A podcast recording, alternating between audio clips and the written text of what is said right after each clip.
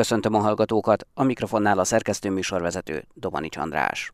Az Ötves Lórend Kutatási Hálózathoz tartozó Energiatudományi Kutatóközpontban Nemes Ince Péter vezetésével működő MTA-EK topológia nanoszerkezetekben lendület kutatócsoport munkatársai rámutattak, hogy a romboéderes grafit talán a legegyszerűbb kristály, amelyben az elektronok közötti kölcsönhatás erős korrelációs effektusokat eredményez.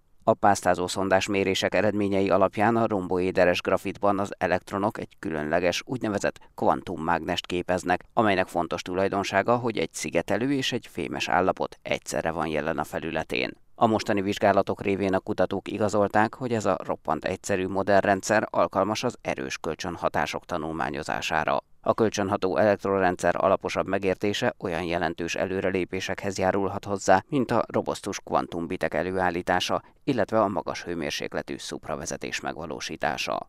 Nemes Ince Péterrel beszélgettem. Én itt az Energiatudományi Kutatóközpontban egy akadémia által létesített lendületcsoportot vezetek, és hát nekünk ilyen kétdimenziós anyagok a kutatási témák, tehát ezeket a az anyagokat vizsgáljuk kísérleti módszerekkel. Ezek hát igazából egy, hát mondhatjuk nanotechnológiának vagy anyagtudománynak, de egy új fejezete ennek a tudományterületnek, amit mondjuk, mondjuk úgy, hogy a grafén 2004-es előállítása óta ilyen robbanásszerűen kialakult és hát mi ilyen, ilyen kétdimenziós anyagokkal foglalkozunk. Ezek olyan anyagok, amelyek például, mint a grafit, vagy hogyha valaki tudja, hogy milyen az a csillám, tehát egy ilyen ásvány, ami ilyen lapokban szétesik. Most ezeket az anyagokat egyetlen egy atomi rétegig le lehet vékonyítani, vagy egy, úgymond kristály elemi cella méretére le lehet vékonyítani, ami nanométernél is kisebb. És igazából az érdekesség ebben az van, hogy ezeket mind ilyen legókockákat egymásra tudjuk helyezni, és ezzel mesterséges kristályokat tudunk létrehozni. Tehát a kutatásunk mondjuk így madártávlati kontextusa az ez. Na most az az érdekes a mostani munkánkban, hogy mi pont, hogy a grafitról állapítottuk meg, hogy abban valami nagyon izgalmas dolgok történnek. Tehát mindenki azt hitte, hogy ha a grafitnak ugye egyetlen egy atomi rétegét, ami a grafén, az, hogyha előállítjuk, akkor ugye ezért már Nobel-díjat is kaptak, és hát tudjuk, hogy az nagyon izgalmas, potenciálisan nagyon hasznos tud lenni, tehát egy nagy európai kutatási projekt, ez a Grafén Flagshipnek is a témája, ahol ipari alkalmazásokat keresünk ennek, aminek egyébként a csoporton része. Szóval minden a grafénről szólt, amikor mi most megmutattuk, hogy igazából a grafit is érdekes. Pontosabban a grafitnak egy ritka verziója, egy ritka változata. Ezt hívják romboéderes grafitnak, csak ezt, ezt kicsit nehéz kimondani, úgyhogy a grafén rétegeknek az elrendeződése miatt úgy szoktuk nevezni, hogy ABC grafit. A hagyományos grafit, ami mondjuk a ceruzánkban is benne van, az az, az úgynevezett ABA grafit lenne. Így ismétlődnek a grafén rétegek a kristályban. Miért érdekes ez a romboéderes grafit? Hát azért érdekes, mivel ebben is létrejön egy kétdimenziós elektronrendszer, ugyanis az történik, hogy ha véges méretű kristályunk van belőle, tehát a tetején és az alján ugye az kell határolja ezt a kristályt egy grafén réteg, akkor a kristálybeli elektronok ezeken a felső és alsó, vagy hát a mintát határoló grafén rétegeken összegyűlnek, így felsűrűsödnek. És amikor ez történik az elektronokkal, akkor úgynevezett ilyen kölcsönható rendszert alkotnak. Tehát kicsit hasonlóan, mint hogyha mondjuk embereket zsúfolnánk be egy stadionba, akkor ha nagy az ember sűrűség, akkor egymással kölcsönhatunk. Tehát én nem tudok elmozdulni, anélkül, hogy a szomszédomat ne nyomjam arrébb, vagy ne kelljen a szomszédom is egy picit elmozduljon. Tehát ilyen értelemben az elektronok is, hogyha így besűrűsödnek bizonyos körülmények között, akkor ilyen kölcsönható elektronrendszer képeznek, és emiatt izgalmas ez az anyag. Miért érdekes az, hogy kölcsönható a rendszer? Egy kicsit visszalépnék talán. A természetben nagyon sok esetben olyan jelenségeknek vagyunk a megfigyelői, a tanúi, amikor ugyanolyan egyedeket egymás mellé rakunk, és hogyha azok egymással kölcsönhatnak, akkor egy kicsit költőien lehetne úgy mondani, hogy az egész az másképp viselkedik, vagy ez egész az többként viselkedik, mint az egyedek összessége. Gondoljunk például arra, hogy egy halraj az óceánban, vagy a Balaton fölött a seregélyek nagy csapata, ez mind egy ilyen önálló felhőt képeznek, és mintha az a felhő maga egy ilyen önálló élőlényként, úgymond egy különálló élőlényként működne. Banálisabb példákra is visszamehetünk, például mondjuk felhőkben a vízmolekuláknak, amikor összeállnak ilyen nagyon szép hókristályokká, tehát az is egy ilyen önszerveződő folyamat, amikor, hát, hogyha csak vízmolekulákat vizsgálok, akkor nem tudnál elképzelni se, hogy milyen csodálatos sokféle hópehely lehetséges. De ezek mind maguktól, a nagyon egyszerű kölcsönhatásuk által, de egymás a vízmolekulák közötti kölcsönhatás által alakulnak ki ezek a dolgok. És talán a legegyszerűbb ilyen kölcsönható rendszer az, hogyha egy csomó elektront rakunk egy helyre, és ezek egymással kölcsönhatnak. Tehát mi fizikusok szeretjük a lehető legegyszerűbb rendszereket vizsgálni, ugye, mert akkor tudunk valami igazán mélyet megérteni a természetről, és ezek az elektronrendszerek, ezek ilyenek. Ennek azért gyakorlati vonzata is van, tehát hogy miért tanulmányozzuk a kölcsönható rendszereket, elektronrendszereket. Ugyanis azt talán kijelenthetném, hogy a szilárdtest fizika, és, és ezáltal a fizika a 20. század elején az forradalmasította a világunkat. Megértettük, hogy az elektronok hogyan mozognak kristályokban.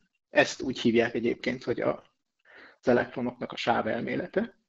Ezt egyetemen tanulja minden fizikus mai nap. De ez az elektronok sávelmélete volt az a felismerés, az a tudásanyag, ami például lehetővé teszi azt, hogy tranzisztorokat építsünk, vagy hogy megértsük a fény és az elektromosság terjedését anyagokban. Tehát ezáltal lehetővé válnak optikai kábelek, az internet, stb. Tehát ez a modern világoknak, úgymond az alapját képezi, ez a tudás. És itt még nincsen szó kölcsönhatásról. Tehát az anyagok nagy részében az elektronok úgy tekinthetők, mintha azok egymástól függetlenül röpködnének. Viszont a kölcsönható rendszerek adnak olyan példákat, vagy olyan, van, lehet köztük találni olyan jelenségeket, amelyek, amelyek igazán izgalmasak. Ilyen például a szupravezetés. Ez egy olyan jelenség, amikor ha lehűtünk egy fémet, például higanyt vagy alumíniumot, akkor egy adott hőmérséklet alatt, ez előre bocsájtom, nagyon hideg, tehát az abszolút nulla foktól néhány fokkal tér el, de ellenállásmentesen vezetik az áramot. És ez a jelenség, ez ugye, hogyha ellenállásmentesen tudnánk áramot vezetni, ez ugye gyakorlatilag nagyon hasznos. Használják a mai nap is, tehát például az MRI berendezésekben az erős mágnesek azok ilyen cupravezető anyagokból készülnek. Viszont bizonyos anyagok esetében még mindig nem értjük pontosan, hogy hogyan történik ez a szupravezetés. Azt tudjuk, hogy az elektronok közötti kölcsönhatás miatt van, de azt nem tudjuk, hogy pontosan mi az a kölcsönhatás, mi az a folyamat, ami lehetővé teszi a szupravezetést. És ezt kellene megérteni ahhoz például, hogy, hogy mondjuk növelni tudjuk azt a hőmérsékletet, amin szupravezetés történik. Tehát akár szobahőmérséklet fölé. Tehát akkor mondjuk az áram továbbítás az, az ugye ilyen csoda anyaggal, az, az elég egyszerű lenne, és szinte veszteségmentes. Tehát ez, ez csak egy példa arra, hogy az ilyen kölcsönható elektronrendszerek milyen jelenségek vannak ebben. Ide sorolhatunk például különböző mágneses jelenségeket, meg mondjuk például ilyen egzotikus részecskéket, mint például a Majorana fermionok, amelyekből kvantumszámítógépet is próbálnak építeni, stb. stb. Viszont nagyon, nagyon nehéz megérteni ezeket a, ezeket a rendszereket. És a mi kutatásunk abban járul hozzá ehhez, hogy maga ez a grafit, ez az ABC grafit, ez egy nagyon egyszerű kristály, amelyben erős kölcsönhatásokat mutatunk ki. Tehát a mi csoportunk mutatta meg, hogy erős az elektronok közötti kölcsönhatás ebben az anyagban. És ugyanakkor egy nagyon egyszerű anyag. Ez azért fontos, mert például az előbb említett mondjuk magas hőmérsékletű szupravezetők, azok írdatlanul bonyolult anyagok. Tehát a periódusos rendszerből veszünk három, négy, vagy öt, vagy akár több elemet is, és azokat keverjük össze, úgymond egy kristályban, és nagyon bonyolult kristályszerkezetek keletkeznek ebből. Ugyanakkor a grafit az csak szénből van, illetve grafén rétegekből. Tehát ez rettenetesen fontos, hogy a lehető legegyszerűbb rendszereket tanulmányozzuk, hogyha egy adott jelenséget meg akarunk érteni. Mivel hát ugye ezzel kezdődik el a megértés. Tehát valamilyen jelenségnek a megértése. Nyilván nem a legbonyolultabb dolgot vesszük először. Több jövőben mutató utat is felvázolt most. Konkrétan önök merre, hogyan folytatják majd a kutatásokat? Ugye a lényegi eredményünk az az, hogy megmutattuk, hogy ebbe az ABC grafitban elég erősek az elektronok közötti kölcsönhatások, de most ennek a különböző aspektusait is fogjuk a továbbiakban vizsgálni. A jó ezekben a kétdimenziós elektronrendszerekben az, hogy, hogy mi igazából mi egy háromdimenziós világban élünk, és így sokkal több ráhatásunk van ezekre a rendszerekre. Tehát kívülről tudjuk piszkálni mindenféle eszközzel, elektromos térbe tesszük, mágneses térbe tesszük. A felületén az én csoportom konkrétan azzal foglalkozik, hogy atomiskálán, tehát atomról atomra menve egy úgynevezett pásztázó alagút mikroszkóppal tudjuk az elektromos tulajdonságokat feltérképezni.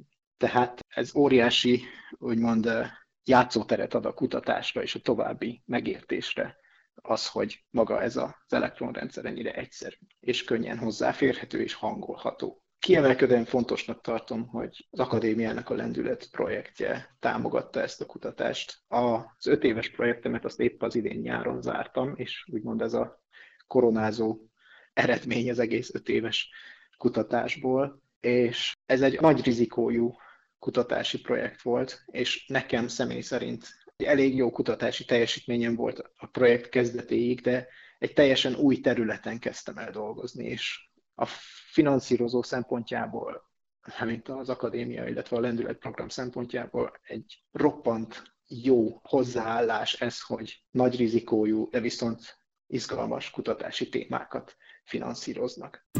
Sigma, a holnap világa. Egy ausztrál űrkutatási cég a Holdon szeretne növényeket termeszteni, de legalábbis megnézni, milyen változást hoz az odavitt növények számára a szokatlan környezet. A kísérlet előfutára lehet a Holdra és később a Marsra szánt kolóniák el... A kísérlet előfutára lehet a Holdra és később a Marsra szánt kolóniák el... De nem én írtam volna. A kísérlet előfutára lehet a Holdra és később a Marsra szánt kolóniák ellátásának, mondta a csillagászati és mondta az Ötvös Lórend kutatási hálózathoz tartozó Csillagászati és Földtudományi Kutatóközpont főigazgatója Kis László.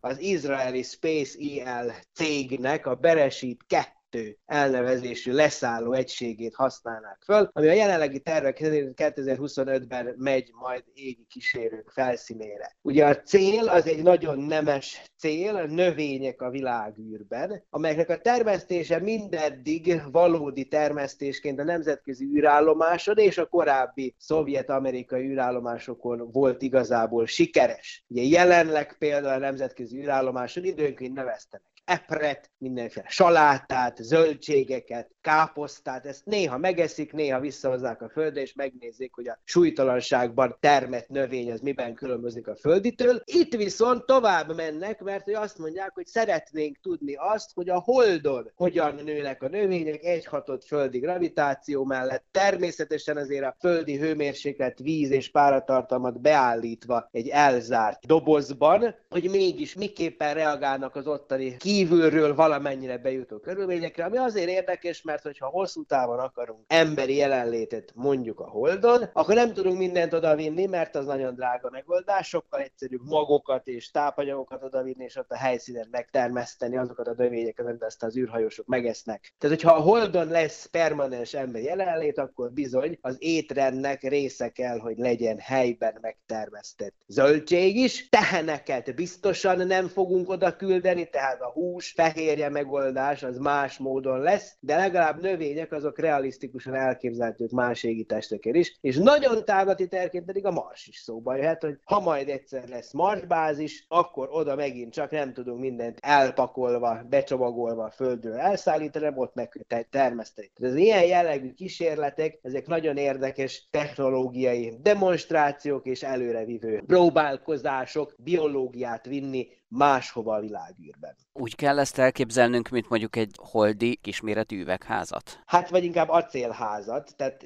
leginkább ezek úgy szoktak kinézni, hogy a nemzetközi űrállomáson van egy ilyen Advanced Habitat for Plants, AHP elnevezésű eszköz, ami úgy néz ki, mint egy nagy mikrohullámú sütő, amit valaki nem nagyon gondozott, és akkor kinőttek benne az ötségek. Tehát egy ilyen fém doboz, aminek csak az egyik oldala, ami az ajtó, az üvegablakos, és akkor lehet látni, hogy benne mi történik. Nyilvánvalóan a Holdon olha, egész másképp kell ezt elképzelni, tehát nem kell, hogy az üvegből legyen. Már ugye a fény hogy fog bejutni, ez egy érdekes kérdés. Egyelőre jelenleg szerintem a tervezésnek egy korai szakaszában járnak, mert megnéztem a projektnek a honlapján sincsenek még konkrét tervrajzok, hogy na, így fog majd kinézni a mi kísérletünk. Tehát itt most még csak egyet értenek abban, hogy három év múlva repülni fog valami. Tehát egy zárt valamit kell elképzelni, aminek azért belül nem lehet olyan hőmérséklet változása, mint a hold felszínén. Ott ugye nappal, amikor süt a nap plusz 120 fok van éjjel, mínusz 120 fok van, de 250 fokos hőmérséklet ingadozás, ezt semmilyen földi élőlény nem bírja ki. Tehát azért kell egy temperálás, egy hőstabilizálás, ugyanúgy ott azért levegőt meg kell tartani, tehát oxigéndús környezetbe kötni őket, a vizet is ugye, ne fagyjon meg. Tehát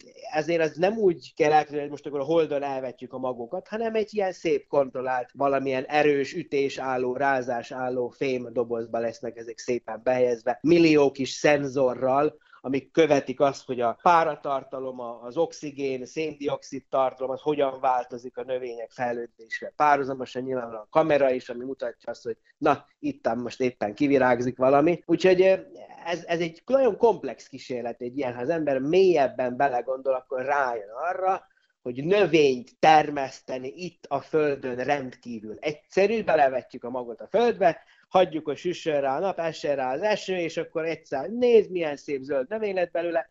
Na most, ha ezt mi akarjuk reprodukálni emberi technológiával, akkor oda millió kis kisegítő, elektronika, szenzor, kis ketyerekkel, amelyek együttműködése reprodukálja azt, amit a természet itt a Földön magától is megcsinál. Itt a Földön többek között azért is szeretjük a növényeket, mert fotoszintetizálnak, gyakorlatilag oxigént állítanak elő. Előállíthatnak oxigént akár a Holdon is? Előállíthatnak, ugye van is ilyen kísérlet most épp a Marson, ahol a MOXI nevű mesterséges széndiokszidból oxigént gyártó eszköz, az pont úgy működik, mint egy fa. Tehát ténylegesen az ember sokféle módon próbálja a növényeknek a jelenlétét biztosítani, vagy úgy, hogy szimulálja a növényt egy valamilyen eszköz, ami ugyanazt csinálja, mint egy növény. Ugye ez zajlik most jelenleg a Marson, a Perseverance kísérlet keretében. De igen, az is egy lehetőség, hogy akkor vigyünk oda zöld növényeket, ennek aztán az széndiokszid dioxidból oxigént állítanak elő a fotoszintézis folyamatán során. Tehát igen, ez, ez mind-mind benne van a pakliba, itt a, mindig is az lesz a valódi kérdés, hogy mennyire realisztikus nagy mennyiségben, nagy térfogatban zöld növényzetét telepíteni máshova, mert ha csak három virágos edényben lesznek ilyen zöldségek, azok nem fognak minőségi változást jelenteni, akkor minden gépekkel kell továbbra is csinálni. Sigma, a holnap világa. A World Fish Migration Alapítvány tavalyi jelentése szerint a folyami és tengeri ökoszisztémákat fenntartó vándorlóhal populációk mérete és sokfélesége a korábbihoz képest átlagosan 76%-kal csökkent. Ennek oka elsősorban az, hogy gátak, duzzasztók, zsilipek és átereszek milliói darabolják fel vízi útjaikat, és zárják el a halak vándorlási útvonalait. A nemzetközi szervezet most a lakosság segítségét kéri a gátak összeírásához. Erős Tiborral, a Magyar Tudományos Akadémia kiváló kutatóhely az Ötvös Lórend kutatási hálózathoz tartozó Balatoni Limnológiai Kutatóintézet igazgatójával beszélgettem. Ez a kérés ez most a tekintetben aktuális, hogy a Világ Halvándorlási Alapítvány tett közzé végül is egy ilyen hírt szerte Európában, hogy a lakosság segítségét kérik az Európában található gátaknak a feltérképezéséhez, és ehhez készítettek egy, egy nagyon könnyen és jól használható applikációt. Milyen gátakra kell itt gondolnunk? Itt bármilyen olyan gátra, ami, ami végül is a, az élőlények vándorlását befolyásolhatja, illetve hát jelentősen korlátozhatja a folyóvizeinkben. Ugye a legeklatánsabb példák azok a, azok a halastavaknak, vagy a víztározóknak a, a gátjai lehetnek, de hogyha belegondolunk, a vizet járó ember találkozhat kisebb fenéklépcsőkkel, fenékküszöbökkel, tehát bármi olyan akadályal, ami végül is a vizet megtöri, és hát a, a földi halandó arra gondol, hogy itt na bizony a halak nem tudnak átjutni. Miért probléma ez, hogyha a halak nem tudnak átjutni? Ugye a folyóvízi élőhelyeknek a leromlásában végül is az egyik első helyen szereplő tényező az élőhelyeknek a, a fragmentálódása az ilyen gátak miatt. Gondoljunk csak arra például, hogyha történik egy szennyezés, ami kiirtja a felső szakaszokról a, a halállományt vagy az élővilágot, és ha egy ilyen gát van a vízrendszerben, akkor bizony ezekre a felső szakaszokra például a halak és hát más élőlények sem tudnak visszajutni, visszavándorolni. És hát ezért ez egy bizony egy jelentős probléma. De hogyha végül is úgy nagyobb léptékben nézzük, akkor a és ez talán mindenki előtt jól ismert a, a Dunai tokféléknek a vándorlása, Ugye ezt szokták a legeklaktánsabb példának mondani. Hát ezek a halak ugye évszázadokkal ezelőtt nagyon nagy tömegben vonultak fel a Fekete-tengerről, akár a szigetközig, vagy, vagy Bécs alá is ívni, mert az ívóhelyeik itt találhatók a, a nagyobb folyók kavicsos medrű szakaszain, és hát ugye a, a vaskapu megépítésével a Duna szerbiai szakaszán ez végül is már nem teszi lehetővé, hogy ezek a, ezek a tokfélék feljussanak a Duna felső később szakaszaira. A magyarországi folyókban, patakokban, erekben mennyire vannak természetesen élőhelyként halak?